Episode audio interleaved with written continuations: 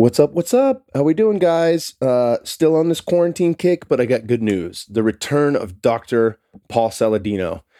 Paul flew out from California here to Texas, and we did this live face to face, the old-fashioned way. Uh, my favorite way to podcast. Obviously, we've got quite a few more Zoom uh, podcasts coming up due to quarantine, but this was a real treat having him in town. He is moving to Austin, so I am fucking thrilled to have him here, and um, I learned a lot. This was the very first podcast I've done all quarantine that, ha- in large part, is completely about COVID 19. And there are a lot of myths, as you may or may not know, about what's happening with our projections and what's actually happening with exposure. Uh, that said, as I stand on this podcast, I know people who have died from this, and um, it is taking lives. So it's not to diminish any of that, but it is to reframe what we think of when we look at these statistics and how likely we are to see millions and millions of people die from this. Um, well, I'll let you guys decide that. And you can hit me up at Living with the Kingsburys on Instagram to let me know your thoughts on this podcast. This is for sure one that's going to open a lot of eyes and change a lot of perspective around what we're dealing with here. And it's just a fantastic way to look at health because uh, there are common traits among all those who have died from this and uh, we're going to take a deep dive into that. Thank you guys for listening to the podcast. Make sure you check out our sponsors, they make this show possible. This episode is brought to you by Living Collagen by Ancestral Supplements. Ancestral Supplements makes New Zealand source nose to tail organ meats, bone marrow, and living collagen in simple, convenient gelatin capsules. This is important because one of the concepts we talk about on this podcast is how important it is to eat nose to tail. How every generation in the past ate the entire animal, as much of it as possible. And in doing so, really boosted their immunity and their overall health. And this is something that has been lost today. You know, modern day commercial collagens are produced from hides, hooves, and horns that are otherwise inedible. As such, they are highly processed with high heat, degreasing agents, and acids, and end up being far removed from anything resembling the ancestral living collagen that our DNA evolved with. These are the raw materials that our DNA still expects today to express healthy and vibrant joints, bones, cartilage, collagen, blood vessels, and of course, skin, hair, and nails. We evolved eating minimally processed living collagen. Grass fed ancestral collagen is produced from the, let me see if I can get this right, cartilaginous parts from the innards of the animal, bovine, including the trachea and scapula. The processing you'll find here is simple enough. We use an all natural protease enzyme to remove non cartilage material. Then we freeze dry it. That's it. As such, our collagen retains ancestral properties in a whole food matrix that are otherwise absent in the modern world. Visit ancestralsupplements.com to see what they can do for you. Ancestral Supplements putting back in what the modern world has left out. And if you use code KING10 at checkout, you're going to get 10% off everything in their store. And for athletes out there, collagen is one of the most important things we can supplement with. The reason for that is we have to produce that. So there are things that are protein sparing, meaning if I'm trying to build muscle and recover faster, my body's going to take a certain amount of protein to create collagen in the body. But if I consume collagen, that's protein sparing, leaving the rest of the protein to help build muscle and help me recover. So, double whammy by consuming collagen. And this is one of the best products I've ever taken.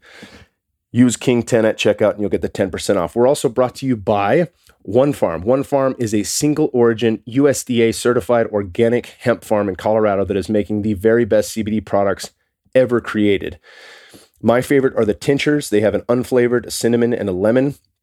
And they have very, very high doses if you want to get to there in a single serving. You can get up to 40 milligrams of full spectrum cannabinoids, including a legal amount of THC, which is really how the plant was invented by Mother Nature uh, to have every form, every cannabinoid, and many of the terpenes found in these wonderful organic products you can only get from One Farm. So again, go to onefarm.com slash Kyle and you're going to get 15% off everything in the store. That's onefarm.com slash Kyle for 15% off everything.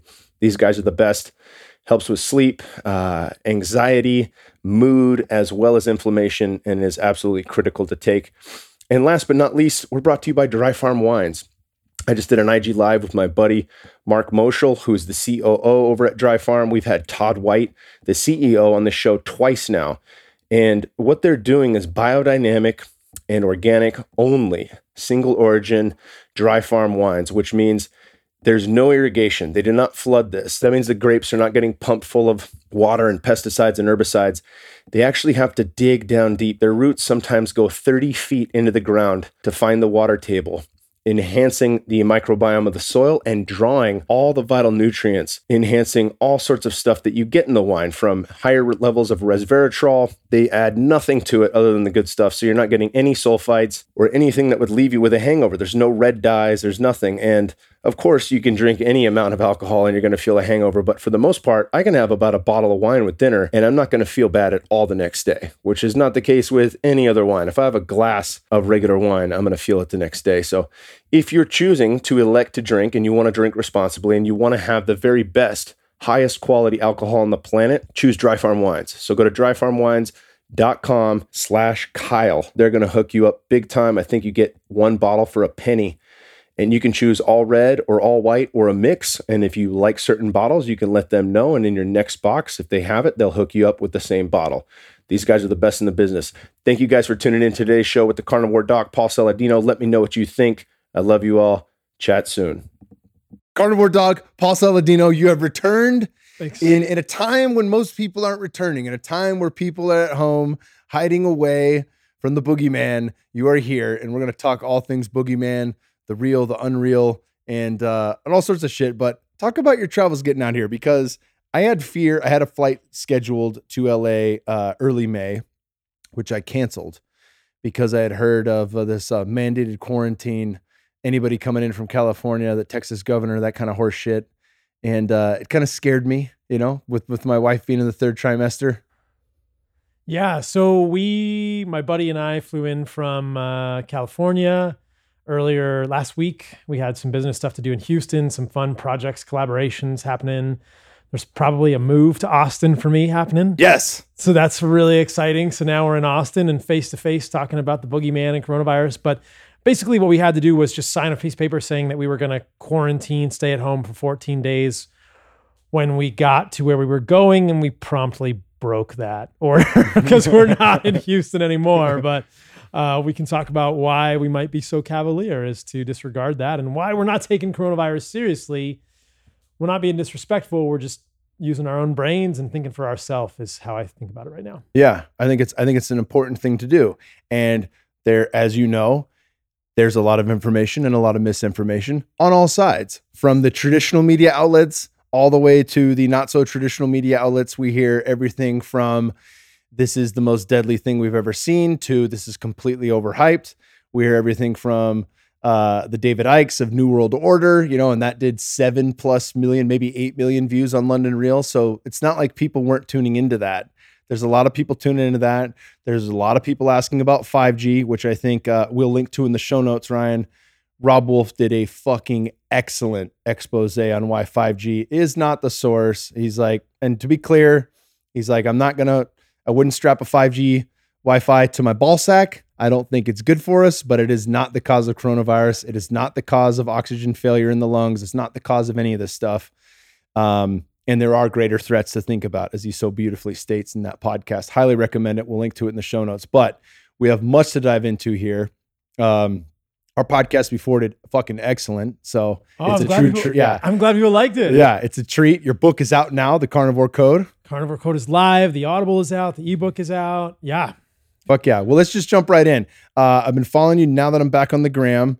Uh, been following you. You've, you've, I remember having a conversation with you right before I got back on about how fucked up social media is and how, you know, anytime you pose a, a new way to look at health, a new way to look at how we treat disease, you get people chiming in and not just people who don't have any information, people who may have a PhD at the end of their name people who who may think they know better, and uh, that can be disheartening, right? Yeah. I mean, it's it's a strange thing. Humans are tribal. And what we're used to, I think, is living in a tribe of 15, 20, 30, 40 people, Maybe 150. maybe 150, but probably not bigger than 150. You Mhm. know the magic number that that human groups who get bigger than 150 lose the cohesiveness that makes us magic. So organizations that are bigger than 150 lose that kind of social check. But we are human creatures who depend on opinions. And once you expose my views, your thoughts, anyone's thoughts to 100,000, 200,000, a million opinions on Instagram or Facebook or Twitter, you start getting a lot of negative opinions. And we're not really used to that. And humans amplify the negative opinions more than the positive ones. We can't take it in we can't represent them in the same proportions that they're actually occurring. I think for every 99 positive comments, I'll get a negative one. That's probably a reasonable statistic. But I focus in on that negative one. And that negative one, that negative one just burrows in my brain. And sometimes it's a good thing. Sometimes it's a valid point and somebody spurring me to research something else that I should be doing. But most of the time, it's somebody being a jackass and somebody being disrespectful or somebody saying, You're an idiot. How can you be such an irresponsible doctor? And it just kind of, we don't know how to, I don't know how to respond to it, you know? And that's that's what's challenging for me is to say, wait a minute, social media is not my tribe. This is not the tribe of people that I've selected that have said, we believe what you believe. Because if, you, if you're in a tribe of people that believe what you believe, and you do something and they're like, dude, what are you doing? You're like, oh, these are my people, right? These are opinions that I care about. Yeah. And that was the feedback that I've gotten from people with my social media as I've mostly as I talked about coronavirus and some other things that have been fairly controversial people may know that the carnivore diet, animal based diets are fairly controversial, but I've gotten way beyond worrying about flack from. You're into living radically. You're yeah, I living mean, the- yeah, I don't care. If, any- if anybody criticizes me on the carnivore diet, I'm happy just to you know talk numbers with them and talk science with them. But coronavirus is an uncharted world for all of us, and so when people do ad hominem attacks against me or anyone else talking about this pandemic that we've got that we're all wrestling with that is changing the fabric of our society no one is really an expert but some people claim to be experts and and the criticisms hit us all a little harder or at least i'm susceptible to thinking maybe i'm off base here maybe i'm wrong. But that one little negative comment or maybe the two to three out of 100 comments or maybe more than that sometimes if i'm being super controversial with my stuff really weigh heavily. And again it has to just you know i want to take them into stride and not ignore them but remind myself hey this may not be my tribe. This person may not believe what i believe. This person may not live their life with the same priorities that i live my life with. And does their opinion matter whose opinion actually counts uh, who who do i have the same beliefs with whose opinions am i going to value because i think you told me this you know maybe aubrey had mentioned this to you if you're not feeling like you're pushing the envelope if you're not feeling like an imposter sometimes you're not you're not pushing hard enough Mhm. and so if you're not getting negative criticism man you're in an echo chamber You're fucking coasting. exactly You're not pushing the envelope. Exactly. You got to be getting it. So, how do we walk that fine line of negative comments being productive or negative comments actually really hitting my psyche off balance and sending me into a spiral that's pretty negative? Because anyone who's been around me over the last few months will know that every once in a while I get kind of knocked off axis by these comments. Yeah, it's- it's- that's that's what we were talking about before when we were shooting the bow is finding the center, Mhm. right? When you know your center, then it, if you get knocked knocked off, it's just a, a an inch. It's not a yard. Yeah. right? it's real easy to find find that home space back again. Yeah. Um, yeah, there's a lot there. I'm I'm thinking of uh, you know a, a quote that Paul Chek says a lot. I don't think it's from him. It might have been Einstein or somebody like that. But but uh, pioneers and trailblazers are the ones that have the most arrows in their backs, right? You got to. Yeah. You've got to. And I think it means you're doing something right. If you're not getting hate, you're not doing something right. You've got to be you've got to be out there pushing the boundary. But that's that that goes against our human psyche. So we have to create this new psyche as humans and realize, wow, in the society in which we live now, if you're not getting negative feedback, you're doing the wrong thing. And try and take that as a positive thing. And I have to thank a lot of people that have been negative toward me over the last, you know, couple of years that I've been developing these ideas around a carnivore diet. And they've helped kind of like steer me. And I research that more, research this more. But not letting it get to us and not letting us knock us off the center is crucial. It's crazy stuff though. Yeah. Well, you look fucking fantastic. You look you've leaned out. You're you're more veiny. I too am more veiny, even though that's not a measure of uh, overall health. I think it is the vein metric. I've been Nobody with veins like this. Who's more corona- vascular? Nobody with veins like this gets bad coronavirus. Yeah. That is scientifically proven fact. yeah. I bet I bet that does follow that That's that curve on the chart might follow pretty well. Not varicose, but healthy veins. Um, I've taken this time to and and I and I know there's there's quite a few people who listen to the show that have also thought along these lines, yourself included. I'm just looking at you, I can tell.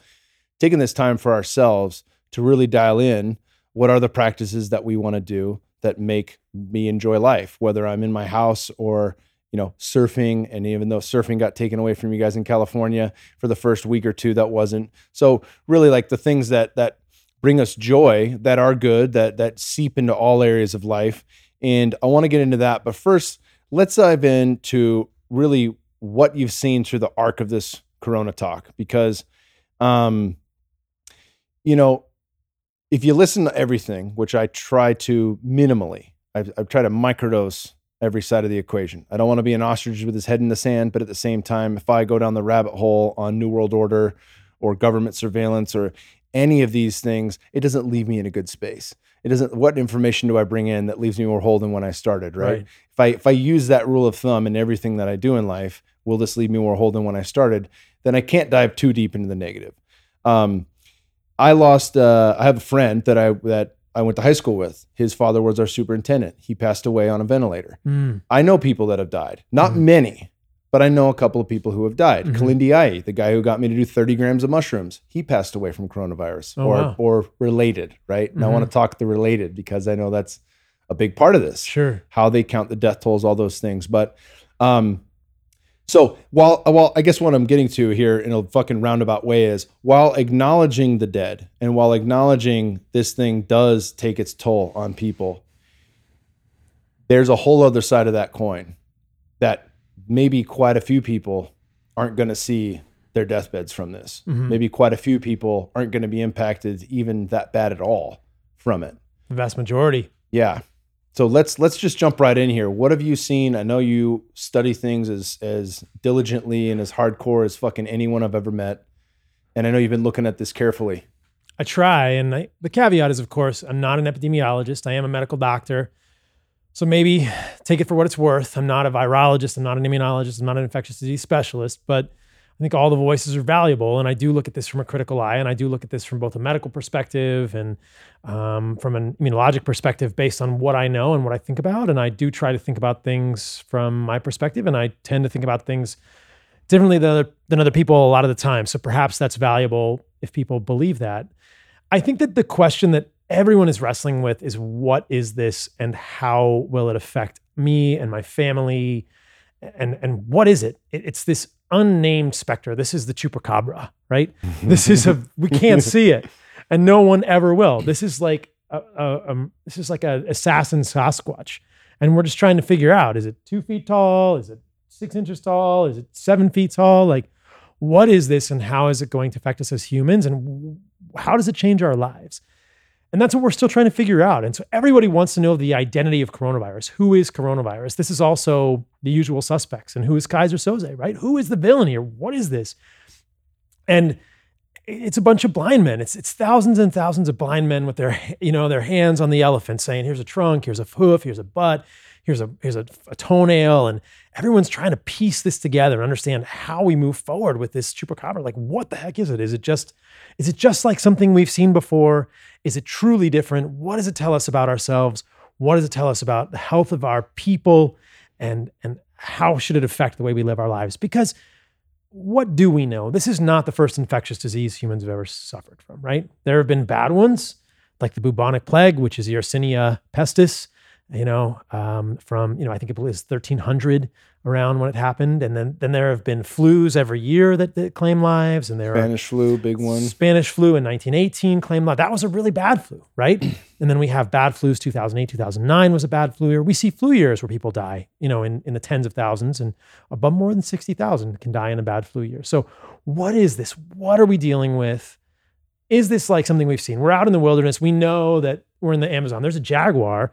Is this like a super jaguar, or is this like a jaguar? You know, like how do, we're like a tribe, and we're just trying to come together as a human tribe without killing each other and understand the threat that is upon us. Is this a new species? And clearly it's a new novel virus, but what does it look like?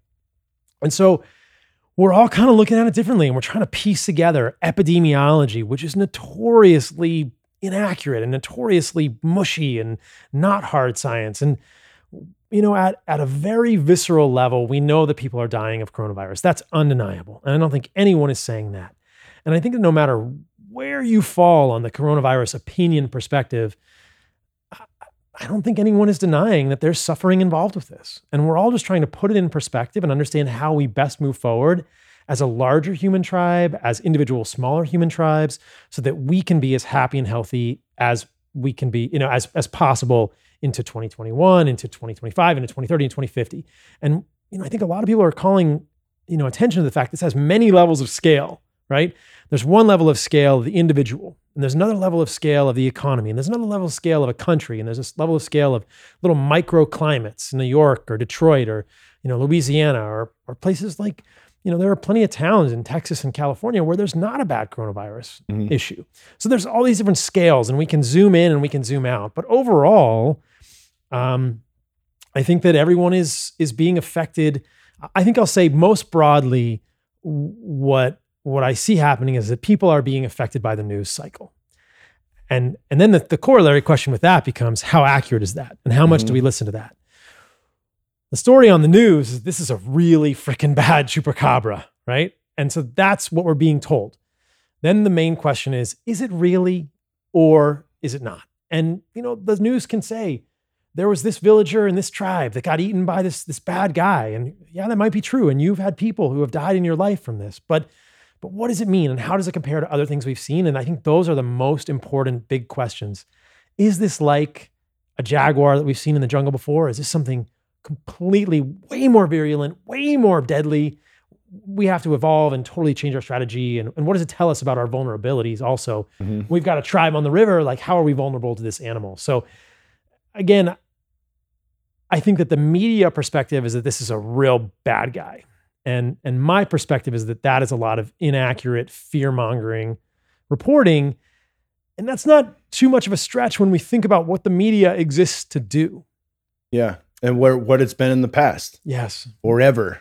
The media is loving this. And that's the first point I'll make that Fox News, CNN, whatever side of the political equation you're on, and I'm not going to take sides on that at any point, um, they're all benefiting from this wildly because there are more eyeballs on the TV now than there have been probably ever before. And there's no sports to watch or anything else. So everyone's Right. just consuming more news. Right. And what's between the news? There's commercials.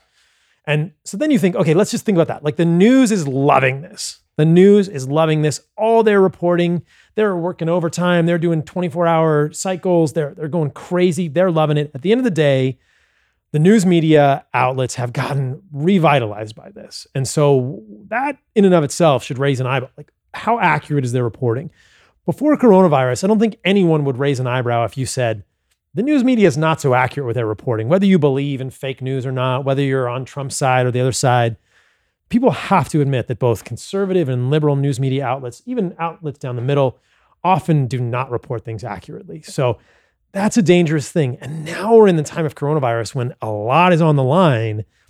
There must be some acceptance of the idea that perhaps the news media is not telling us the full story or is changing the story. And so much of our perception of this is going to be what we hear because how many of us are actually on the front line in the hospital? And even if you're on the front line in a hospital, that's just your little microcosm. Hmm. Does that mean you know what's happening in all, you know, all the hundreds of thousands of hospitals throughout the United States? Does that does that mean you understand what's happening in all the hospitals across the world? So no one person can really claim to understand the entirety of what this this this beast is, this beast or this, this sort of predator is. We don't really know, but it's a challenging thing for us to kind of integrate. So we ask the news to do that. And then we think, what if the news is not really telling us the right thing, right? They want us to tune in. So that's the first thing to think about. And then I think, like I said before, the second thing to think about is that we all want to move forward in the best way we can as humans. We all want to save lives. We all want these things. And this goes back to the tribalism idea that we were talking about a little bit earlier. As humans in the time of crisis, I think we divide into tribes. And there are going to be people who say, These are my people. These people believe what I believe. Therefore, I have to believe what they believe. And if you counter, contradict one thing they're saying, they're going to denounce you because we're in a panic stage right now, probably because of the news media. We're in a hysteria. If this were just a newspaper based thing or this were, you know, maybe 1950, I don't think it would look like this. I just don't think radio and television communications would have been the same. I don't think our newspapers would have been able to carry information in the same way. And so we have to imagine or believe or accept that we've, we're swept up in something that's pretty, pretty, pretty intense right now. And we need to kind of think about where the currents are going and what the reality is of all of it. So it's a challenging time. I was kind of rambling. I think I'll just say that the arc that I have seen of this, like I said, starts with the media. We're trying to see what the reality is. One of the things we're realizing is that the predictions that we have heard are constantly being adjusted and they're being adjusted down, which is good news. And then the narrative coming from that is is that because of anything we're doing? Or is that because we got them wrong in the first place? And both of those are possibilities. And so we can get into all of that. So the arc has been this is going to be a horrible, horrible chupacabra. This is the worst thing we've ever seen. It's going to kill millions to, okay, we've seen this before, to, oh, maybe this isn't as bad as we thought it was. Or we did all these things that are going to have massive economic consequences, but they were necessary because they saved us all these lives. But can we really substantiate that? So you let me know what part of that you want to dive down into deeper. But that's kind of how I see it happening right now. And I think a lot of people can kind of sense that right now we're starting to come out of this, whether it's just social or political, like things are changing. I think people are realizing like it's time to change something at this point, April 28th or 27th, you know, 2020. Like we're starting to shift and people are saying, well, I didn't die. You know, I mean, three or four weeks ago, people were saying there's going to be you know, 100,000 deaths by April the 11th. Well, that didn't that didn't happen. It definitely didn't happen. And they were saying it's doubling every 3 to 4 days and it's not that's not happening either. So the death predictions are going way way down. So we're saying maybe this is a smaller beast than we thought it was, but but what does that mean for the future? So, yeah. Yeah, I like that. Uh, something that's coming up for me is like just from a from a conceptual standpoint on we'll look back on excuse me, we'll look back on many things with this and especially because Trump's in office, love him or hate him, uh, with a fine tooth comb to see where were the errors made, what what decisions did we make that, that should have been remedied, what were good, and the ways we can do this going forward if we ever need to quarantine again, those kind of things. What do we learn from this? And I think one thing uh, that we're going to have to think about is did going inside actually prevent this, prevent us from building some type of immunity to it? That's something I've been thinking about is, and not just me, fucking many people, but is hiding from this the best way to get out of it?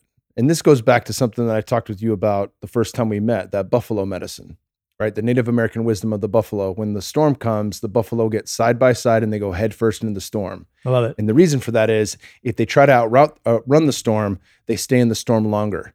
The fastest way through the storm is head first. So they get shoulder to shoulder and the whole herd goes head first into it against the wind, against the snow. And we didn't do that. And I think a big reason for that was because of the thought process around overclogged hospitals, not being able to put up pop up hospitals and things like that. Um, but really, you know, the people forget what our ingenuity is. They forget the gift of humanity. And clearly, if people who haven't been to Burning Man don't know what you can construct in a matter of fucking weeks, right? Like you can build a hospital that's fully functioning. Maybe you don't have enough ventilators. Maybe that's another issue, supply and demand. I don't know. But they have been able to construct hospitals on the fly if needed at a fucking giant stadium like where the, the 49ers play in Santa Clara, shit like that. Like those things are more doable than people think they are. But all that to say, did, did we avoid getting immune to this? And is there backlash from that in the future because of it? Or is that something we don't even really need to worry about because as we as this thing starts to settle down, we come to realize that look, there's more deaths from influenza each year. There's more deaths from a lot of other flus each year.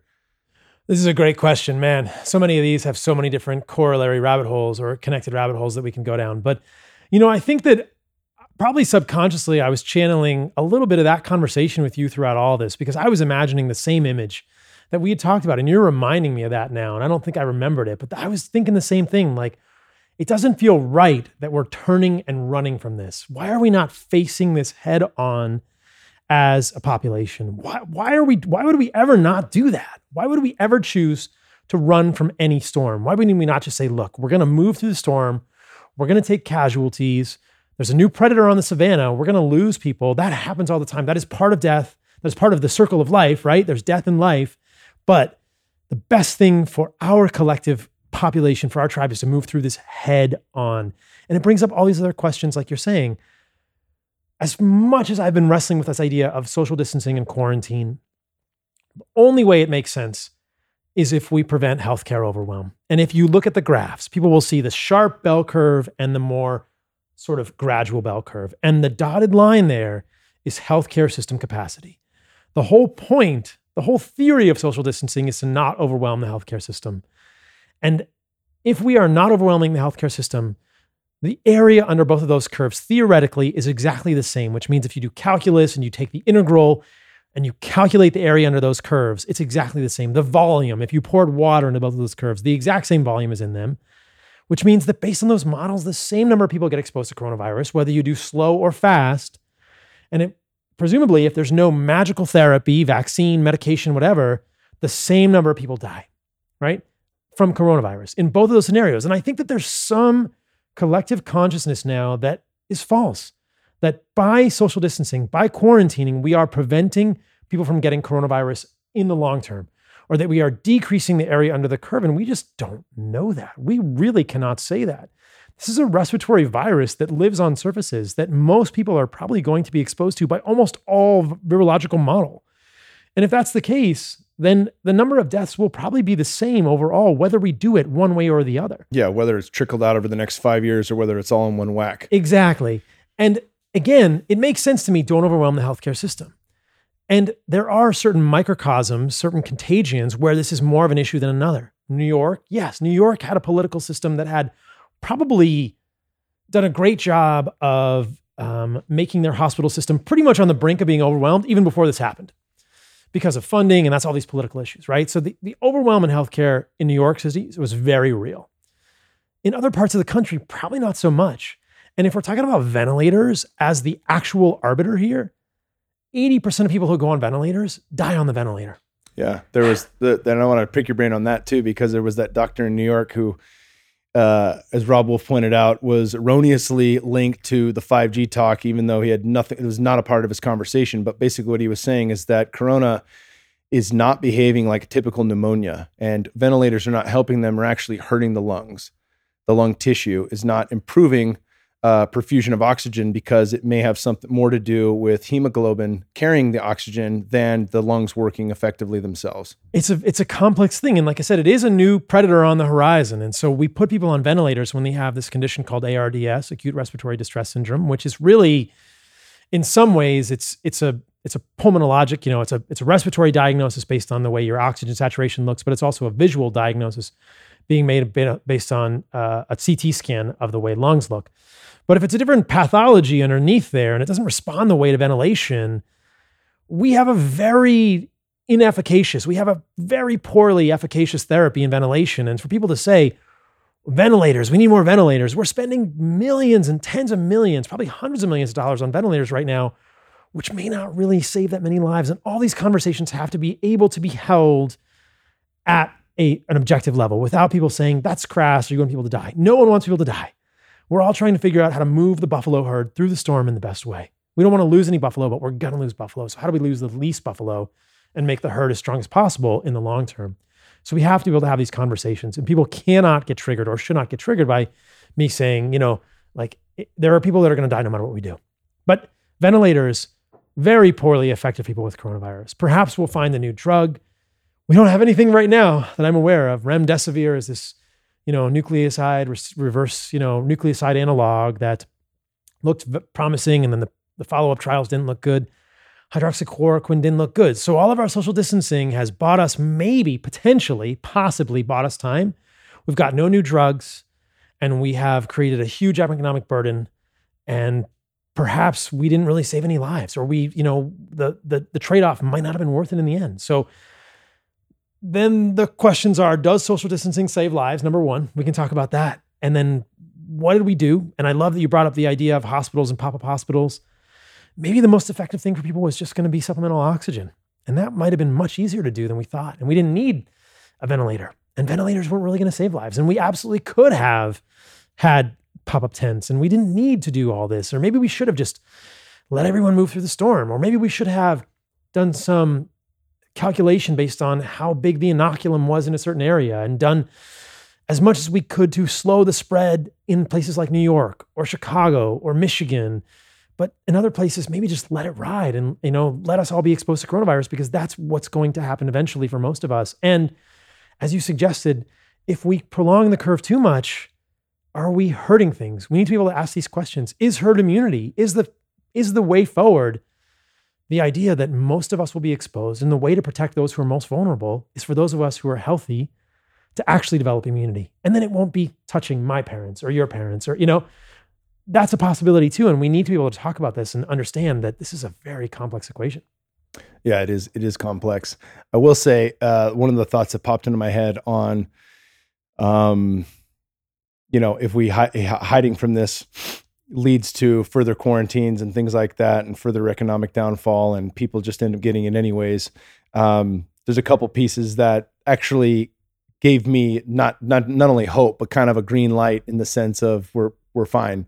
Uh, one of them was from a conservative online paper that my buddy's a Republican. He, he sent to me, and he was basic, basically stating that the one thing, the one business model that has the most foot traffic out of any business has remained open. Grocery stores, all of them have remained open. For the first three weeks in Austin, we weren't required to wear masks. Some people did. I didn't. I'm not fucking worried. I was walking around. My pregnant wife was not wearing a mask. Again, really not worried. I mean, really not worried because we're healthy.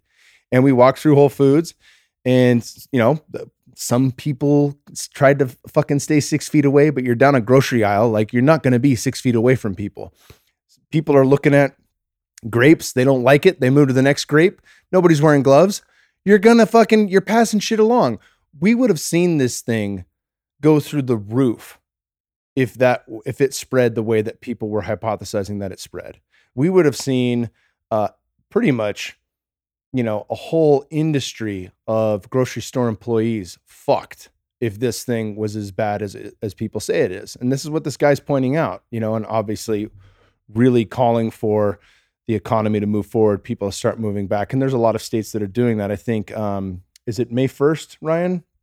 Texas is going to start opening up quite a few businesses first week of May, something like that, and then June they estimate full rollout of all stores. But but point being, I think that's a really important piece to look at there. Like, hey, yeah, we went in quarantine, we did these things, but we're also still around each other in a fucking grocery store. And not all of them are 30,000 square foot Whole Foods with high ceilings, well ventilated, and all that other shit and people that eat organic food a lot of them are your you know your shitty inorganic eaters shitty inorganic foods and you're bumping up shoulders with each other and, and all the other stuff and we didn't see the outbreak we thought we would so there's a I, I totally agree with you. There's a couple of really interesting models out there that we can use to get a sense of this. And i think that they to me they all point in the same direction. And that direction is that there's a much bigger number of people that have already been exposed, that the asymptomatic rates are very high, and that a lot of people who get exposed don't even get sick, don't even harbor the virus, don't even show positives. And they make the what we call the denominator, right? The, the denominator, the, the capital D denominator everyone's talking about right now in the calculation of the case fatality rate potentially much larger. So there's two ships we've looked at. The Diamond Princess is this cruise line. Did you hear about this? Mm-hmm and the USS the, Theodore Roosevelt. Didn't the Diamond Princess pull into Oakland? It might have. I think my dad was getting. He flew back from India. He did a month uh, satsang with Mooji. Super okay. dope. But yeah, okay. he, all this shit was unfolding while he was gone. You know, dipping into bliss and, and awareness and enlightenment. And he comes back. He flew into Oakland and he had heard all everything coming through. But yeah, so the Diamond Princess was about 3,500 people. And who goes on cruise ships? We can look at the average age. It's much higher of people on cruise ships. There's young people there, but a lot of times it's skewed toward people who are a little bit older, potentially a little bit less metabolically healthy. that is the gentlest yeah. way I have ever heard that stated. We try, we try, right? But I mean, if you've ever, I've never been on a cruise, but if you see pictures of people on cruises, right, they're not exactly, unless it's a cruise of like Ironman participants or your tribe, right? It's not the most healthy people you've ever seen. So it's just, you know, we're talking in terms of numbers here and trying to get some data to give us some way forward because we have to get a way forward. And you got to think like a Diamond Princess is is it like a grocery store, but like even more packed. Talk about a lot of foot traffic. 3,500 people on a ship that shares a ventilation system, right? They're below decks. It's not like an airplane, but it's kind of close. It's a lot better than in Whole Foods in terms of spreading a virus. I haven't heard any virologists or epidemiologists or infectious disease specialists say this, but I just can't imagine that the vast majority of people on the Diamond Princess did not get exposed, come into contact with coronavirus. That is, get SARS CoV 2 on their hand, touch their face, get the virus in their posterior pharynx in their throat, and have the virus inside of them. Right? How could you possibly be on a ship where there's an outbreak and not see the virus when you're sharing the same overhead ventilation system, when you're below decks, when everyone is walking around the ship, and this is before everything explodes, right? So they're not sanitizing everything like crazy. They can't possibly clean every restroom handle. They can't possibly clean every doorknob all the time. They can't possibly clean everything in the ship. I think the vast majority of people on the Diamond Princess got exposed to coronavirus. When they tested, they tested everyone on the ship, right? T- like 20% were positive for coronavirus with RT PCR, which is the reverse transcriptase polymerase chain reaction looking for RNA in the posterior pharynx. And we have to have conversations about the sensitivity and specificity of that test. But those aside for now, the majority of people didn't actually show up positive for coronavirus on the ship. Well, that's interesting. And then of the people who were positive, 60% were asymptomatic. So you have this pretty darn good petri dish. Assume 85 plus percent of people got exposed to it. 20% show up positive. 60% of those are asymptomatic. Asymptomatic, these are known positives, RT PCR. 60% are asymptomatic. And of the 40% who are symptomatic, or I should say of the 20% who got positives, there was a 2% case fatality rate, which is kind of high. But you think that's a that's a group of people who are kind of low. But that's Mhm. only that's only a 2% case fatality rate of the people who were positive, not of the whole ship, right? You take the 20%, you multiply it by 5 and you say, "Oh, now you're down to, you know, you, now you're less than 0.5% case fatality rate if everyone on the ship actually got exposed." So the numbers expand and contract based on what we're doing with the virus exposure. You almost see the exact same pattern on the USS Theodore Roosevelt with one exception, and that's case fatality rate because you have a much younger population. It's a US, it's an aircraft carrier from the Navy. It's over 5,000 sailors. You imagine the whole ship got exposed. I mean, these are sailors. Like there's these, these you you can even make a better case. They're all touching each other and drinking and you know, they're in close quarters and they're bunking in the same room. You cannot tell me that the majority of people on the USS Theodore Roosevelt did not come in contact with coronavirus. They're in bunk rooms for God's sake, right? They're Yeah, definitely I, sharing. I was on the USS Nassau, I think back in 2010 or 2011, off the coast of Djibouti in Africa, and there was a thousand Navy and a thousand Marine on the same ship, and in the sleeping quarters. They had like a one inch thick mat. And I have, I mean, I have always had respect for the men and women in armed forces, but like I was like, fuck, this is this takes it to a new level. Like on a two inch jujitsu mat on floor level, that's one bed. Then like two feet above it, another. And there was four beds in this super like I had it was fucking I mean no ceiling, no overhead space at all.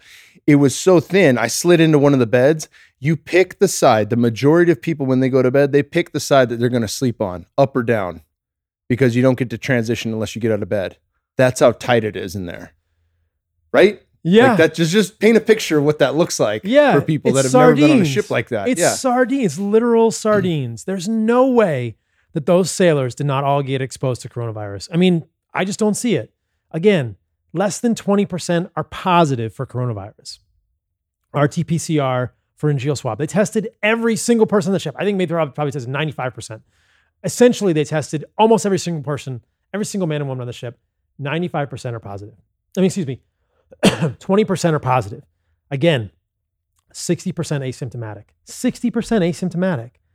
And of the people they tested, only one or two out of the 600 actually went to the hospital and died, right? So we have a 0.17% case fatality rate on that ship. So to me, that's like, those are two really good petri dishes, which tell us okay, number one, probably the vast majority, more than half the people that actually would be RT PCR positive for coronavirus are going to be asymptomatic, right? Of that, you know, a very small percentage are going to go to the hospital depending on your age and comorbidities. And we can talk about how that's really the crux of this conversation, that it's about your health. That's the real determining factor. I think that the conventional media narrative that healthy people are dying from this is fear mongering in the most sinister sense of the word. But we have a case fatality rate between 0.17 and point and 2% between these two ships, but that doesn't even take into account all the people that got exposed that weren't actually positive. So you can just look at orders of magnitude of these numbers and say, what's going on here? A lot more people have been exposed than believe it. A lot more people are asymptomatic and can be carriers and spread it, whether that's good or bad, we can discuss. Because if you're an asymptomatic carrier and you're spreading it, are you spreading a lower viral load? Is it better to be exposed to a lower viral load? Probably. If you look at healthcare workers, that's probably the saddest story. that healthcare workers who are getting exposed to higher viral loads, they may actually be suffering the worst. It probably makes more sense. Or you can make an actual legitimate case, is what I'm trying to make right now. It's better to be exposed to a low viral load of the virus than a high viral load of the virus, right? You don't want to get exposed in the hospital. Yeah, microdose it, build the antibodies. right? good. You know, this is what we did with smallpox in the time of the Revolutionary War. This is variolation. Smallpox is called variola, and they used to take a small dose and put it under the skin. That's variolation. And they still, a lot of people died because smallpox was very bad, but a lot less people died than would have died from that, from the actual full infection of, of smallpox. They eventually developed a vaccine or some sort of other uh, inoculum that was better. Um, but I guess I'd have to think of the timing on that. But it was George Washington, I believe, doing variolation on his troops, and that there's some history there that I'm not fully up on. But that was how we did it. So you want? Do you want a smaller inoculum? Right? That probably makes sense. How do you get a smaller inoculum? You live your life in a normal setting. You get exposed outdoors. You get exposed in a grocery store. You get a small inoculum, and that's probably the best way to get exposed if we're all getting exposed anyway. So all these conversations are so fascinating. But you can look at these plants. There was a pork plant, I think in Ohio, that had an outbreak or something, and it was the same kind of things. Like there's, it looks like for everyone that gets exposed, only a fraction are going to show up positive. And what happens to that 80% who didn't even show up positive? Did they just clear it? They not even, they weren't even susceptible. You know, that's such an interesting virological conversation. But then the majority are asymptomatic. And then the last piece of this that I'll talk about is that there are studies now in Iceland, is probably the best one, and people can find this online.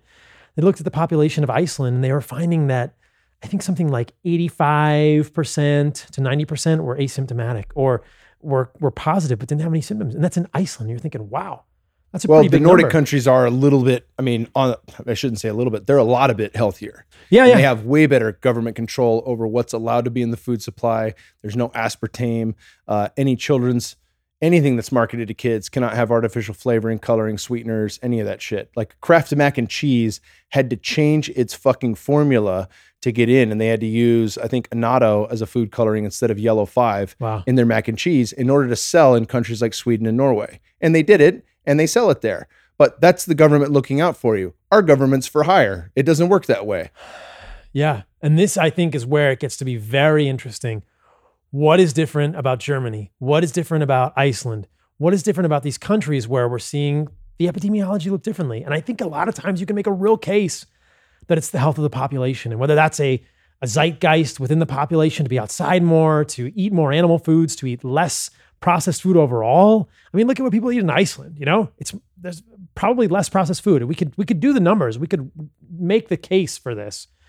You know, look at the obesity rates. Look at the Heard rates. Northern Italy is like a smoke haven. Tons Right. of smokers. Exactly. Look at the obesity rates in the US. Look at the rates of diabetes. Look at the rates of these chronic diseases here versus there. Could that be accounting for this? Yes. And then we're saying, okay, chupacabra looks different now. You know, it's still coming for us, but it's coming for those of us with diabetes. It's coming for those of us with insulin resistance. It's coming for those of us with nutrient poor diets. Oh, that's all changeable, right? Like, that's totally changeable. That means hunt better, you know, like eat better food, you guys. And that's not been part of the narrative at all. And that's what is so frustrating for me about the mainstream narrative right now. It's this is a quote healthy person in New York who died from the virus. It's not, whoa, you guys, look at all these studies coming out of New York and China, which exist showing that comorbidities are eight to 10x the risk for coronavirus or severe COVID 19, not for contracting the virus. We all potentially have the same risk of contracting the virus. But who gets severe COVID 19 disease? Eight to 10x. If you've got these issues, right? If you're one of the tribe that's like not playing by the rules or not, you know, not not supporting, not pulling your weight, not hunting, not having a good diet, you're gonna get picked off by this predator, man. You're the slowest, weakest member of the tribe. And that's not to say that I'm trying to be crass. I'm just saying that's what the predators come for. And that's the conversation that I wish it would be. I've not seen one article in the New York Times. Maybe your listeners will be able to correct me, or one article in the, in the Wall Street Journal saying, I want to see the, the headline The real pandemic is metabolic disease. That's what we're worried about right now. And if this is just a virus that exposes how unhealthy we are, that's a completely different narrative than this is the baddest chupacabra we've ever seen. Maybe this is just the guy that says, hey, you guys are unhealthy as shit. Right. And in Iceland, like we're seeing all these different rates. So, yeah, maybe the asymptomatic rate in our population is 60%. Maybe in theirs, it's 85 to 90% because they're so much more healthy and they can deal with it so much better. Regardless, I think we know that a lot more people have been exposed or asymptomatic than the numbers are saying. So that starts to make it shrinks him. You know, we're just all we're doing. This is the arc we're shrinking it. It gets smaller and smaller. And last thing I'll say is just that we're it's shrinking. You know, you know, the predator's shrinking, but the other narrative that really is bothering me is the narrative that it's shrinking because of social distancing. And I think that is very premature. You know, whether you love Trump or hate Trump, there was the narrative 2 million people are going to die. And I think Trump even said, we saved 2 million people. That's complete horseshit. There's no way that you can say that we saved 2 million people from this virus, especially if the area under the curve is the same for both.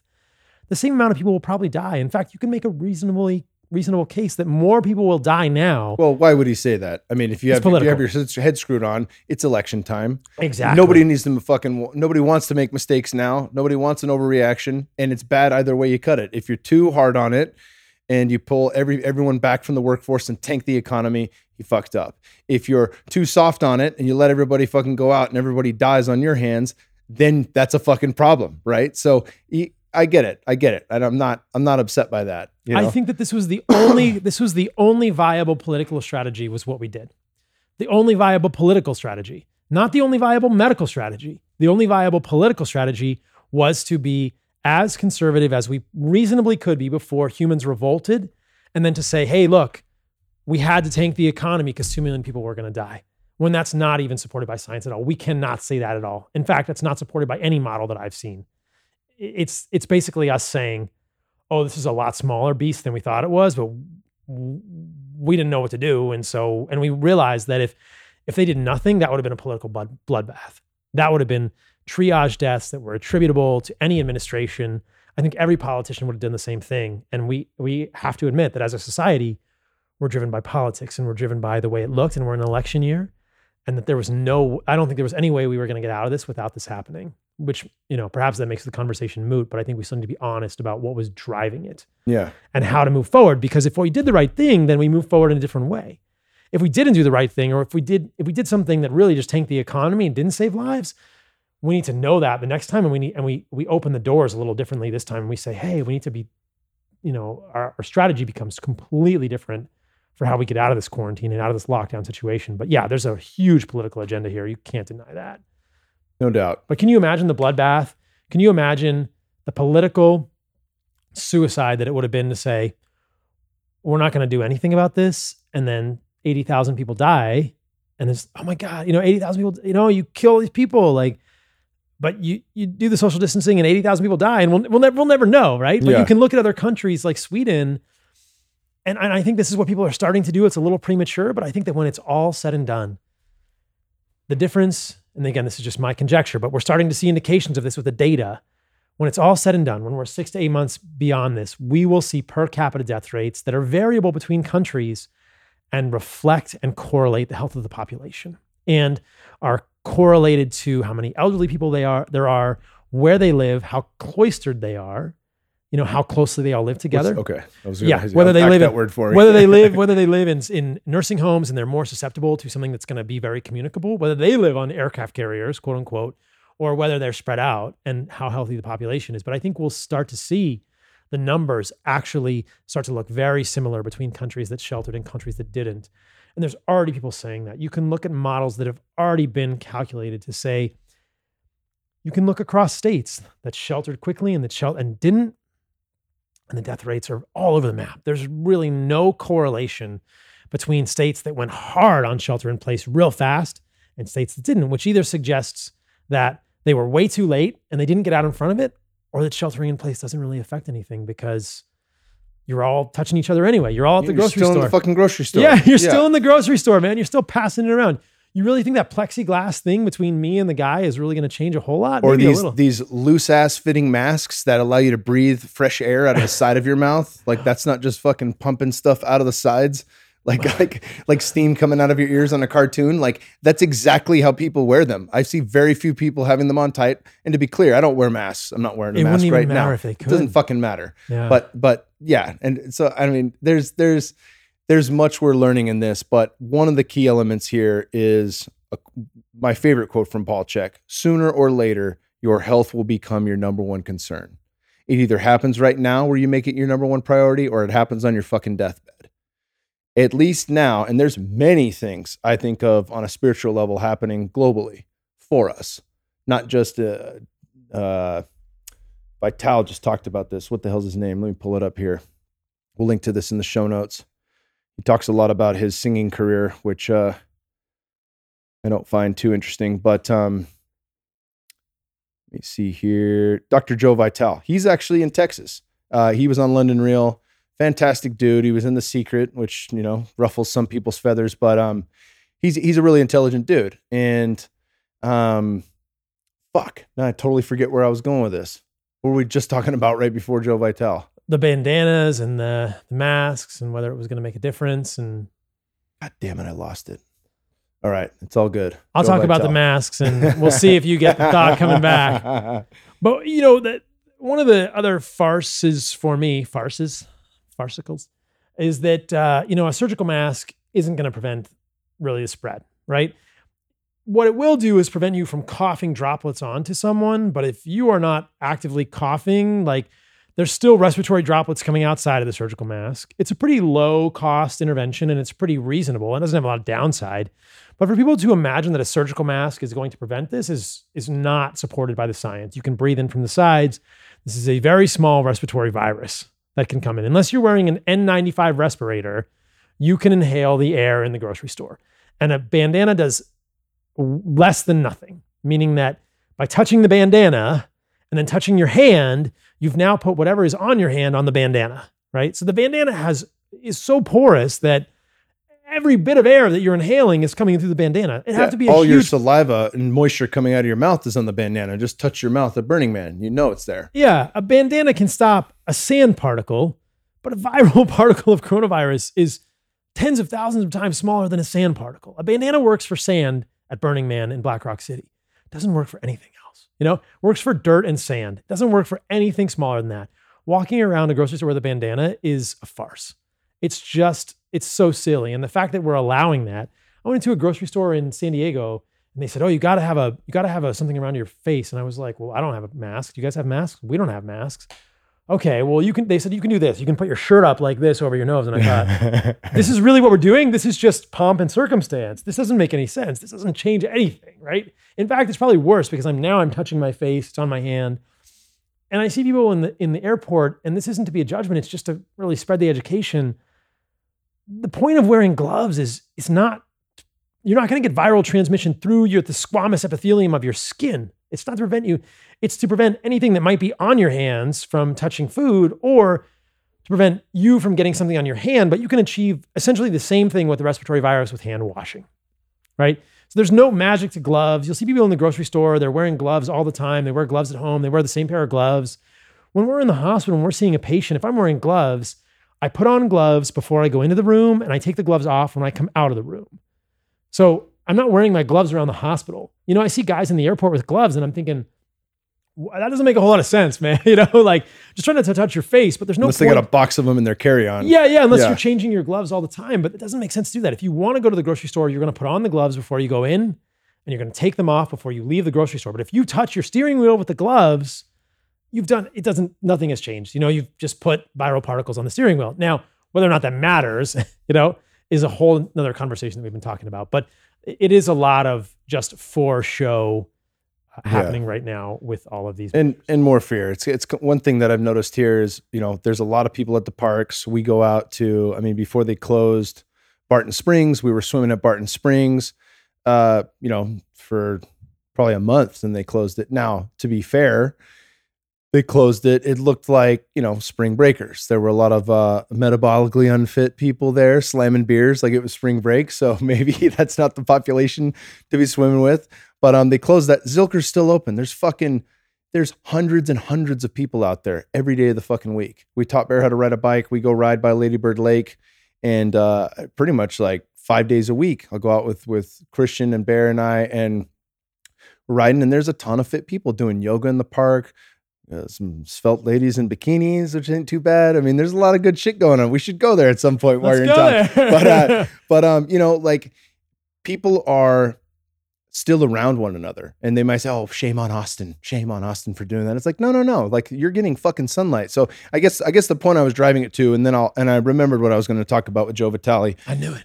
is um, you know, the the Chek quote, sooner or later your health becomes your number one concern. Let's talk about how we shift this conversation into how we tackle health and and really what the coronavirus has meant on a global scale from a spiritual standpoint. And this might be something that I, you know, I'll just bring up Joe Vitale. I don't want to like uh, take a whole lot of time here, but what he said is exactly what I've been echoing through Fit for Service and the clients that I have one on one is that globally we're being asked to go inside. And it doesn't mean go inside your fucking house and shut your door. It means go inside yourself. Meditate. Do you can you fucking sit in your own skin? Now, a lot of people here that are really black and white and really scientific materialists are going to listen to that and say, "Oh, you think meditation is going to get rid of corona?" No, I'm not saying that. What I'm saying is if you look at any pointer in life, when you're pointed in a certain direction, sometimes, as, as Chek says, the pain teacher will whisper in your ear, and sometimes the pain teacher is a loud knock at the door, and sometimes it knocks your whole fucking house down, right? Are you listening? The message here is go within. And we're seeing a lot of families start to realize, holy shit, it's a, a lot of dads who are gone all day realize it's a lot harder to parent my kid all day long. It's a lot harder to homeschool, and they have a new appreciation for their wife for the mother, for the matriarch.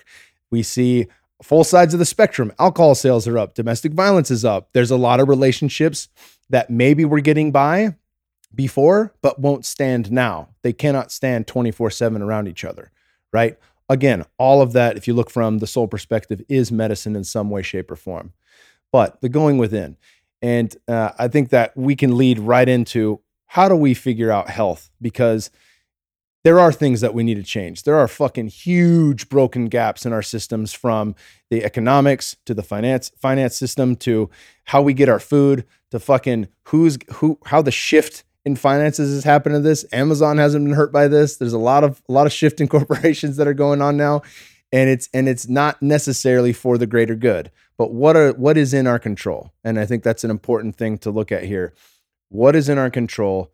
And how do we actually get healthy so that we're not one of the people that dies from this? I love that you bring that up about you know going inside and going inside yourself. And i've often talked in my social media about how quarantine can be a downside and i love what austin's doing. Some data came out recently about vitamin d levels and in people who have vitamin d levels above i think it was 32 nanograms per deciliter i believe are the units they were using.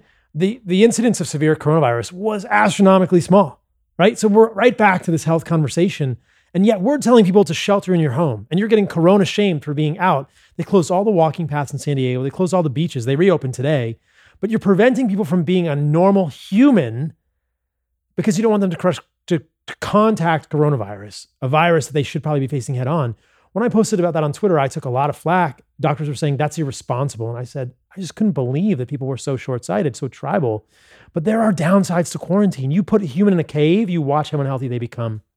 You mentioned alcohol sales are up, so are processed food sales. Processed food sales have gone through the roof right now. Everyone's ordering on Favor, DoorDash, pizza. Pizza. I can see pizza all the time. Pizza all the time. I see people walking into my apartment complex with McDonald's, and I'm thinking, this is not like clearly there's a disconnect here. You're sheltering in place in your home and eating McDonald's. This is this is wrong, right? And for me, it comes back to a couple of things.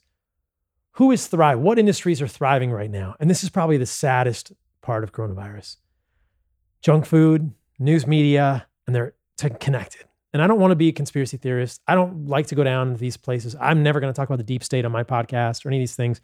I don't like to get so negative. Talk about it on mine, baby. I don't even know enough. I don't know about the deep state enough to really even say know, anything about it. But but I you know I don't think it's conspiracy theory to suggest that processed food companies create policy in our country. And I think that's the main issue here. Those are the people who are buying ads. I don't watch the news on television. I don't own a television. But I would challenge any of the listeners or watchers of this podcast to watch the news and look what is being advertised on the news right now. And you tell me what's being advertised on the news right now. And we should do some research. But I guarantee there's a pharmaceutical every second or third ad. Uh, probably a pharmaceutical. It's probably junk food. It's probably Tostitos. It's probably like, hey, you're sitting in your home. Here's some junk food for you. Like it would be really interesting to know what advertisers are buying time right now. Maybe they all are because people are just watching more TV but junk food sales are up in the time in our history as humans when junk food sales are catastrophically affecting our health as humans. So, for me, if we're talking a really big level, which I'm not sure really moves the needle, but the biggest level will come as no surprise to anyone hearing this. It's just this idea that there is lobby, there is a lot of money driving Nestle and Cargill and agribusiness and conglomerate corporations that stand to make a, Tyson. Tyson that stand to make a lot of money by processing food and by selling us cheaper, more convenient processed food. And that to me is the heart of the devil. That is the heart, that is the, the heart of the evil. That is where it's all coming from. It's just, and you see people doing it all the time. And I don't think we're going to stop unless the messaging stops. And, you know, I had a guy on my podcast that's coming out tomorrow, Tro Kalayjian. He's a great New York doc. He tells it how it is. In medical school and residency, whenever you bring up the idea as a trainee, why don't we do lifestyle change with these people? Why don't we suggest a dietary change? And my dad will tell me the same thing. My dad's an internist, one of my greatest idols. He says, you know what? People won't do it. People won't do it. And that's the same narrative you'll hear from your attendings in medical school and the residents in residency. People won't do it. So don't talk about it. Don't even bother doing dietary change because people won't do it. And you think, wow, don't we ever wonder why, why people won't do it? Because people certainly listen to the coronavirus stuff. When it when the news media got behind this, and Tro made this point on my podcast, when the news media got behind this, when it, when the mass hysteria was fear-based messaging around all this, people will do it. People will do it. It's just that people listen to the news media. If there was a news media campaign saying healthy young people are dying from diabetes, healthy young people are dying from heart attacks, better damn believe people would get scared. That's a new chupacabra in town, boy. Yeah. But that would cost agribusiness billions of dollars. That will never happen, but people will do it. I think what it tells us is that there is an Ethernet connection, figuratively, into our psyche, into our consciousness, and it goes right into your TV and your computer. And whatever messages you see there, we are programmed to do as humans. And if we change those messages, people will do it, but those messages will never change because of who's funding them. So there's no question people will do it. You can inspire fear in people with this. We can have the same messaging, you know, but if the New York Times are going to New York, or going to hospitals in New York and saying, look at all these people losing feet to diabetes. They were making the same hit pieces about people on ventilators because they have bad pneumonia related to a diabetic complication because they're immunocompromised because they're insulin resistant. You bet people would stand up, you know, and then tie it back to food. People would definitely stand up and the, the whole fabric of society would be ripped, you know? People would say, wait a minute, what? Like, but it's all the messaging. It's the matrix, man. We're all plugged in. It's that thing in the back of my head, you know, that Neo pulls Mhm. out. Like, and we just don't realize that we're plugged into the matrix. And that messaging can change. People, if they said, eat whole foods, you morons, like you're dying because of this, you know, stop eating the junk food.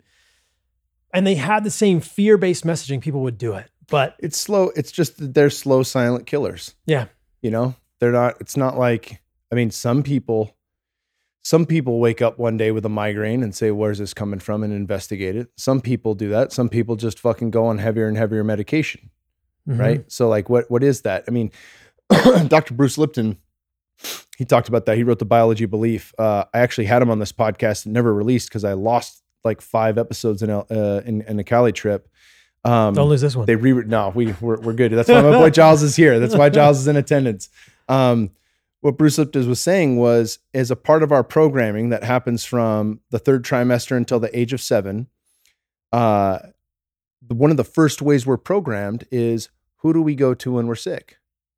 We have outsourced our health from the fucking jump. And it's not to say all doctors are bad. We got a fucking medical doctor in the house, right? On this podcast. Mhm. That's not the case at all. Dr. Craig Conover's coming. He j- we recorded a show. He'll, he'll be back on in a couple weeks here. There are plenty of people who have that um, degree who are also looking outside the box and not just taking everything, you know, fucking word for word from what they read in school, right? And want to investigate more. But if we outsource that, it's the same thing. Like I don't have to study my car because I'll take it to the auto mechanic and he'll fix it for me guess what? You don't get to swap out cars.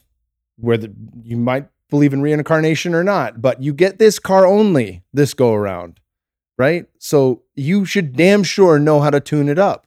You have to know that. It's a fundamental part of living. This is the reason I went to medical school. Maybe you've heard me say this, maybe not, but I've said this exact same thing before. I went to medical school because I didn't want to take my car to the mechanic. And I knew that my body was like my car. I hated taking my car to the mechanic. That was why I went to medical school. That was why I did this because I didn't want to take my body to the mechanic and outsource my health to someone else. I had to be in control of this health. And right now, we can't, you know, we don't understand. And all we can do is ask someone else for their opinion about all these health issues. And I never wanted to do that for my friends and my family, especially for myself. It was ultimately a selfish thing. I hated that feeling out of control. That change in locus control, locus of control was so unempowering, so disempowering. It was so frustrating for me that I that was why I did this. And so, yeah, and we're at the same space now. Who do we listen to? Where do we get our health information from? It's got to be somewhere. People are forming their opinion from somewhere. Dude, Joe Mercola was just on Living 4D, Paul's check, and he was uh-huh. uh, Paul's podcast, Living 4D, and uh, he was talking about how Google. And I had heard Robb Wolf talk about this as well. How he was like either shadow banned or he was getting way less traffic to his website. A lot of other people in the PaleoFX space, right. Mark Sisson, maybe this has happened to you. Maybe. But uh, one of the things that he was getting at was um, Mercola stated that there are only three major health sites that will come up now if you if you punch in a Google search. And he said you can even punch in Joe Mercola's name and the exact title of his article, and it will not pull up from his website. And he's for 17 years running the longest alternative medicine health site in the world. It's crazy. Mercola's done a gr- lot of great things and been widely vilified for stepping outside of the norm, you know? Mm-hmm. And he, like everyone, you know what I love about Joe is that he is so brave to admit when he's wrong, you know, that we could all be so humble. You know, he's had missteps, we all will. And people still crucify him for his missteps, but he's been the first to admit I was wrong and move past it. So, yeah, and it's crazy that Google is doing this. And this is kind of the the creepy lines, the movie about this. Have you heard yeah, this? Yeah, he, that's exactly what he's talking about. Mm-hmm. And Paul Chek was telling me about the same thing. And it it is true. If you if you Google something, only a few health websites come up. So that is the plug in the back of your head in the matrix. That is where you're getting your information. When I talk to people about the carnivore diet, a lot of them have just this almost visceral reaction they just can't understand. But if they're if they stick with me long enough, I love watching it happen in their mind. I said, Where, why do you think that? 99% of them are engineers or housewives or you know they do they're baristas at Starbucks. They're not doing the formal research. They read it somewhere. But we don't even know that we're forming our opinions based on something you read somewhere. You didn't read the primary literature. How many people form their dietary opinions based on the primary literature? How many people go to PubMed, you know, NCBI? How many people go to the NIH and Google articles to form your opinions about coronavirus, about dietary things? Almost no one. You know, when I'm on dates with women and I talk about the carnivore diet or whatever, and they're like, what do you mean? And I'm thinking, did you have you read the primary literature? And it just creates so much cognitive dissonance. And sometimes even talk about climate, and they say, "What do you mean cows aren't killing the environment?" I'm thinking, you are you're bought in, you know, hook, line, and sinker. You're deep in the matrix, and you ha- they haven't done. And this isn't they're all lovely women, you know, really well. hopefully, some of them are in bikinis in Zilker Park right now, but uh, you know, like they're intelligent people that are well-meaning, but they we get these ideas in our mind and I don't think all of us realize, oh, wait a minute, I didn't actually do that. Like I, I took that from someone. I didn't read the primary literature. I didn't form my opinion. I chose someone as gospel or as guru. Wh- whatever health website you want to choose online, you chose that as guru or gospel, and you believe what they believe. But there are people that disagree with those people, right? There are people that disagree with the narrative that cows are a huge contributor to climate change. There are people that disagree with the whole overall narrative of human influenced climate change being a major issue, right? it's like, and who's read the primary literature? How many people have looked at the life cycle analysis of white oak pastures?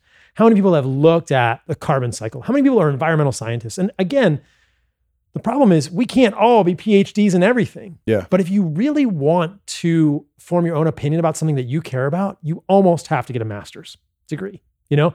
And I think that that's what you've done and other people have tried to do. And you, you just have to choose who do I trust? What do I care about enough to have an opinion? And if you haven't done enough research to have a master's degree or equivalent, man, you're just you're just taking what somebody else is feeding you. And you, I think people need to realize like that information doesn't necessarily mean that that's not the end all be all. That's and something you got from the matrix. A good a good rule of thumb is does it work for you? Right? Yeah. And and that's that's just it. So in the sea of diets, in the sea of uh, you know, arguments from both sides of the coin, uh, and and really just with respects to health, right? You try it on for size, give it an honest look, and then from there you can say, "Oh, okay, this worked well in some respects, and I need to change a couple things, but this is this is great." Yeah, and maybe that changes over time because your body changes, right? Something Chek talked about, like Uh, something that works for you in your 20s may may change a little in your 30s, or if you're a woman, it may change at different parts of the month. Totally. Totally fucking normal. Totally normal. But if you can listen to your body and you have some equivalency and you've tried it on for size, that's the only way to know, right? So it's like it's let let's follow people to a certain degree only if it's working. And there's ways to check on that, right? Like Yeah, I've been you- I've been since our hunting trip, I've been 90 plus percent carnivore. Okay, cool. Again, works for me, right? Works for probably a lot of people to have high quality meats. Also, organ meats every fucking day. Love it. Ancestral supplements been hooking me up, They're great. but also I'm eating organ meats Yep. every fucking day. My wife and son and our daughter to be consuming organ meats every single day. And love it. in that, I've I've have not been training much. I mean, we have a garage gym, we've got a lot, and I'm riding bikes. I'm active every day, but I'm not crushing the weights. right. This is the first time I've been sub eight percent body fat since I was fighting, Wow. and it's just literally just falling off. All I'm doing is fucking eating till I'm full and having a good time, and voila. Like, yes, there's some there's some substance behind that. So again, you try something, it works, and then yeah, okay, let me learn more, right? Like it's not it's not Yes. rocket science. If it's not working and you give it an honest go, then hey, okay, try Change. something else, Yeah. right? And I'm not dogmatic. If somebody does a carnivore diet or an animal based diet or a carnivore-ish diet and doesn't see good results, I think do something else. You know, do dig more into the research. I'm not dogmatic about it. I don't think everybody needs to do it. Um, I do think that a lot of times when people have bad results, they're eating too much protein, not enough fat. We talked about that on the first podcast that you and I did. Or no organ meat. Right, or no organ meat. Nose to tail is so critical. And I just get I every day that I learn about organ meats and how valuable they are in the human diet, I am just more and more amazed at just the beautiful synchronicity of the way that we used to hunt animals and the way that we used to consume the nose to tail and how that used to give us so many nutrients. And that's what's so cool about what the guys at Ancestral are doing, Ancestral Supplements are doing, is they're getting people these nutrients in a much more easily accessible fashion in a pill.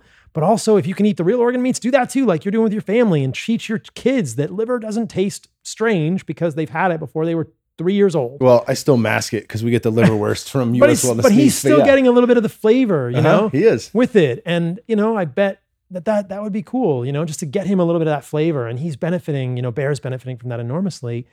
The only thing I would say in response to that, to add to your your um, premise there, is that I think people need to be honest with themselves about the narrative they're telling uh, to themselves. Because I've met people.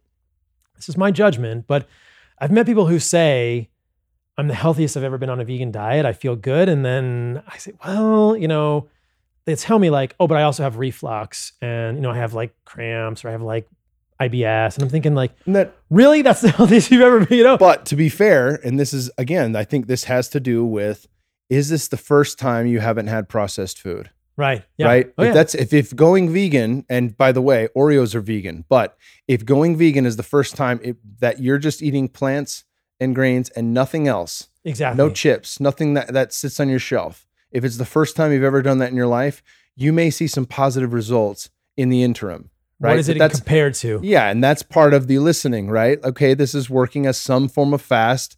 And then now, if I'm still paying attention, my body might call me to eat meat again. It might call me to eat something that's nutrient dense. Uh, I think we talked about this either the last time you were on, but when um, you had the debate with Chris Masterjohn, he wanted to be very careful with how you worded carnivore and how you worded vegan because some of the top vegans are saying you can get away with 2% any, anything you want or 10%. And he goes, let's just take the 2% model. If 2% of your cal- caloric intake is whatever you want, and you choose that to be straight grass fed beef liver and oysters, you will cover 99.9% of the bases from a nutrient deficiency through the most bioavailable forms of vitamins and minerals within those substances Yeah. If you have the ultimate superfood animal foods on your quote vegan diet. But yeah. in the Yeah. 2%, right? Yeah, yeah. And I love what you say about plant based diets. I think that a plant based diet can be a transition for people and be an improvement. And I am so concerned about it long term because over and over I've seen it kind of lead to nutrient deficiencies long term and problems with glucose control, et cetera, et cetera. But it is an improvement. And I, I am going to congratulate anyone um, and give them an electronic high five for doing any intentional choice in your diet, even if it's plant based. But realize that there are a lot of people, myself included, probably you as well, though I don't want to put words in your mouth, who would say that you're going to miss animal based nutrients if you're doing that. And it's really hard to get all those nutrients from the plant foods. But yeah, we talked about that before, about the genetics of me, Tosh, even Aubrey, when I was uh, reading his 23andMe. We do not convert uh, vitamin beta carotene into vitamin A. We can't get it from sweet potatoes. We can't get it from carrots. It has to come from animal based. It has to come from egg yolk. It has to come from liver. It has to come from something that contains it in its actual form that's usable from us. Even and that's a super critical uh, critical fat soluble nutrient for super immunity. Critical. We yes. can tie this back to coronavirus super, right now. Super critical. DHA cannot take ALA, alpha linoleic acid, from chia seeds or flax seeds and convert that into DHA or EPA. Hypercritical. If I raised my son vegan, he would be a fucking vegetable upstairs, literally. Like he would not have proper brain development without DHA. And we've seen this. I mean, we've seen it over and over. And I'll tie this back into coronavirus right now. If you look at the nutrients that we know are essential for proper immune function, the majority of them are most bioavailable, most present in absolute numbers in animal foods. And you gave this eloquent example of vitamin A. How much of the human population is vitamin A deficient? Probably a lot of people. And a lot of these cases that the news media is just adding fuel to the fire and saying how many people are dying from coronavirus. I don't want to disrespect the dead, but I want to see their labs and I want to know the details of their case and I want to see, let's study it my suspicion is there's nutrient deficiency there. And there are so many nutrients that are critical for immunity. It's a dizzying list when you try and take a supplement. It's vitamin A, C, D, E, K2, probably every single nutrient you can make a case for, but the ones we know are most effective are those plus thiamine, riboflavin, B6, B12, folate, plus magnesium, manganese, zinc, zinc. copper, yep. right? Like that's just I just listed off 12 nutrients or 15 nutrients. You know, where are you getting those nutrients from on your diet? That's the kind of thing we should be thinking of as humans. What was so interesting for me about a carnivore diet is you eat a steak and liver and you just got every single one of those. And people don't know about the vitamin C. We probably talked about that on our first yep. podcast, but we can leave it for people to refer back to that. But you can get every single one of those in animal foods. You'd be hard pressed to get every, you cannot get every single one of those from any single plant food. I'm not saying all plant foods are bad. I'm not saying people should not consume any plant foods the message with the carnivore code and my messaging around the carnivore diet was hey, look, it's way easier to get the nutrients in animal foods. And then the data that you're hearing, the messaging you're hearing that animal foods are bad for you is epidemiology and it's quite misleading. So don't be misled into thinking these are bad for you. If you want a healthy immune system for coronavirus or whatever other storm we're going to weather as a buffalo and there will herd, be many, many, there many will be more. so many more, and it'll be different for you and me. You know, I cut my hand in a massive way on the foil board and had eight stitches. Here's a storm, right? There were so many microbes in that. If I'm diabetic, that is getting infected. I'm probably losing my finger. And I didn't take any antibiotics for this. You can question whether that was a wise thing or not, but I didn't take antibiotic, any antibiotics for that or anything. And it's healing just fine on a carnivore diet without any supplemental vitamin C or anything like that. Which, you know, to me is just this illustration. Look, you're going to get an injury. You're going to get exposed to bacteria, more viruses. I'm going to get the same. We're all going to have these trials and tribulations. And it's not about hiding from them. It's about going toward the storm, but being the strongest member of that tribe. And that's, I love that you brought that up in the beginning. I think that's how I wish the messaging would change around the coronavirus thing. If this coronavirus thing is going to take me out, then let it come. And I'm going to be at peace with that. If anything else, if a super virus comes and it's going to take me out, let it come because I would rather live than, you know, I would rather live in a happy way, in a full way than than live in fear. That's not living. Yeah. What we're doing now is not living. And I think humans at a deep level are realizing that. And that's why some people are starting to rebel. They're like, this isn't living. Well, you know, what's good is if you think of like a slingshot, it gets pulled back first and then launched forward. Right. Right. We're getting pulled back right now. Yeah. And in as we see these things being withdrawn, this came up for me in a DMT experience during Corona. Uh, did you so, see Corona? Take, did you did you talk to coronavirus no, on DMT? I, did, I didn't. I know there's a lot of articles. Did you see the chupacabra? Medium.com. You know what I learned from coronavirus on ayahuasca. Like, that's actually actually a good article. But um, basically as we withdraw from all these things that we love, from concerts, from gatherings, from fucking things that bring us together, from real community. I mean, sure, Zoom is blown up and there's, you know, we can, our hyper connectivity is ever more present. We're even more connected. I'm back on social media. I threw in the fucking towel. I want to talk to people. It's the easiest way to talk to people. All right, cool. For all the pros and cons, it's still, it's still the easiest way to talk to people. I'm going to, I'm going to go with that. But what it was showing me is as we take these things away, it's appreciated. It's not yeah. just one, you know, as we talked about before, the the constant doing of going from one thing to the next, of getting in your car with fucking music on or or the news radio, and then you go to work and you shovel some food down, and then you work some more sitting on your ass. Then you drive home listening to the same shit, and then you go you get you get to your house, you're sitting down eating food, and then uh, you know my relationship isn't great. I don't want to talk about the hard stuff. Let's just throw on a sitcom and laugh, and that fucking sitcom bounces from one piece to another. There's a what was that that uh, YouTube video that came out on the CIA controlling Hollywood? Another. uh, anywho, it was basically talking about shortening shortening. Now again, conspiracy theory or not, there is science that backs this up. Our attention spans have been shortened. Whether the CIA is behind it or not, I don't know. But our attention spans are shorter, right? And one of the things that alleviates that is this type of form of media. Podcasting does, long form, right? And and face-to-face conversations without a fucking TV on, Right. without a distraction, with your phone on fucking uh, do not disturb mode or airplane mode, right? Deep connection. And that's something we don't necessarily have right now. Uh, my my uh, my wife Tosh, you know, had to hang up with a family member because they were on the phone chatting and she wasn't paying attention. She was paying attention to her new dog. And like you can always tell, like if you're face to face, I can tell. Do I have your attention? Right. you always know when you're heard when someone sees you fully, right? And I think this slingshot is pulling those things away from us, like a little little timeout, right? Like Vitale talks about that. Like Mother Earth, Gaia said, "All right, you're on timeout. Go to your room and sort this shit out." And now when you come back, whatever that new normal is, we have all of these things have a greater awareness of appreciation.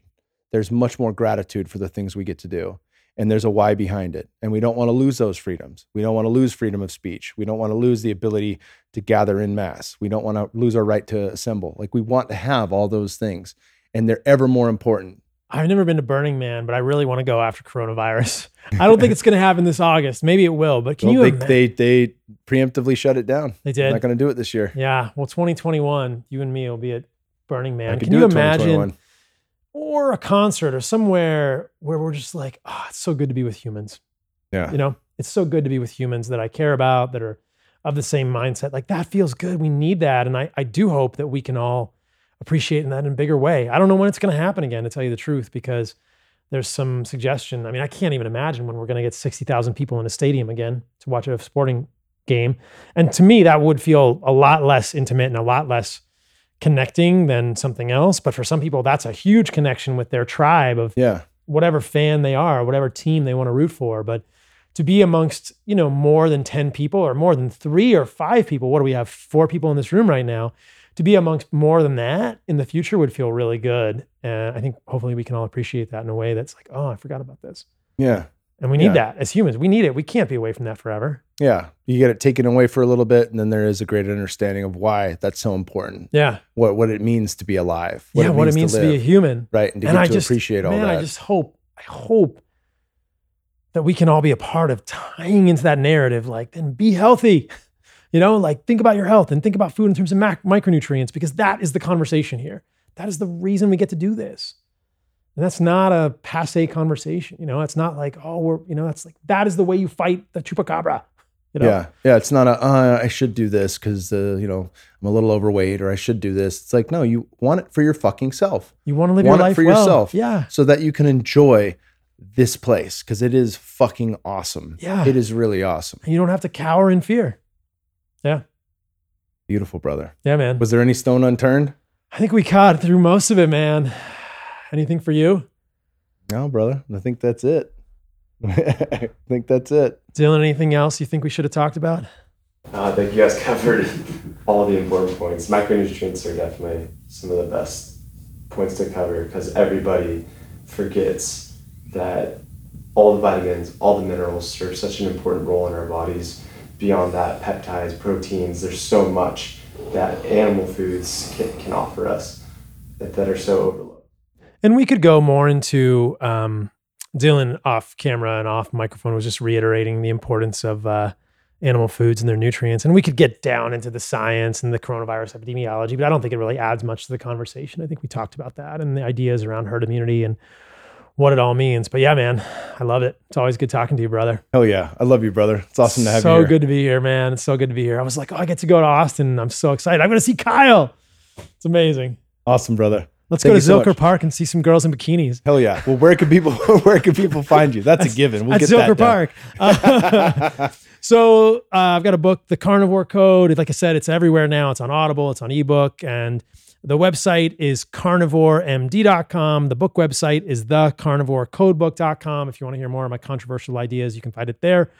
All my social media, hand, media handles are at carnivoremd. Awesome, brother. Yeah, man. Thank you guys for tuning into the show today with my man, Paul Saladino. Uh, I really want to know what you guys think about all this. So hit me up on Instagram uh, at living with the Kingsburys and let us know what you think in the comment section of any post around uh, what's going on. How's quarantine been for you? What have you learned? What have you gleaned? What do you believe about all this? And um, just give us a broader scope, a broader lens to look through. Really appreciate you guys tuning in, and we'll see you in a week.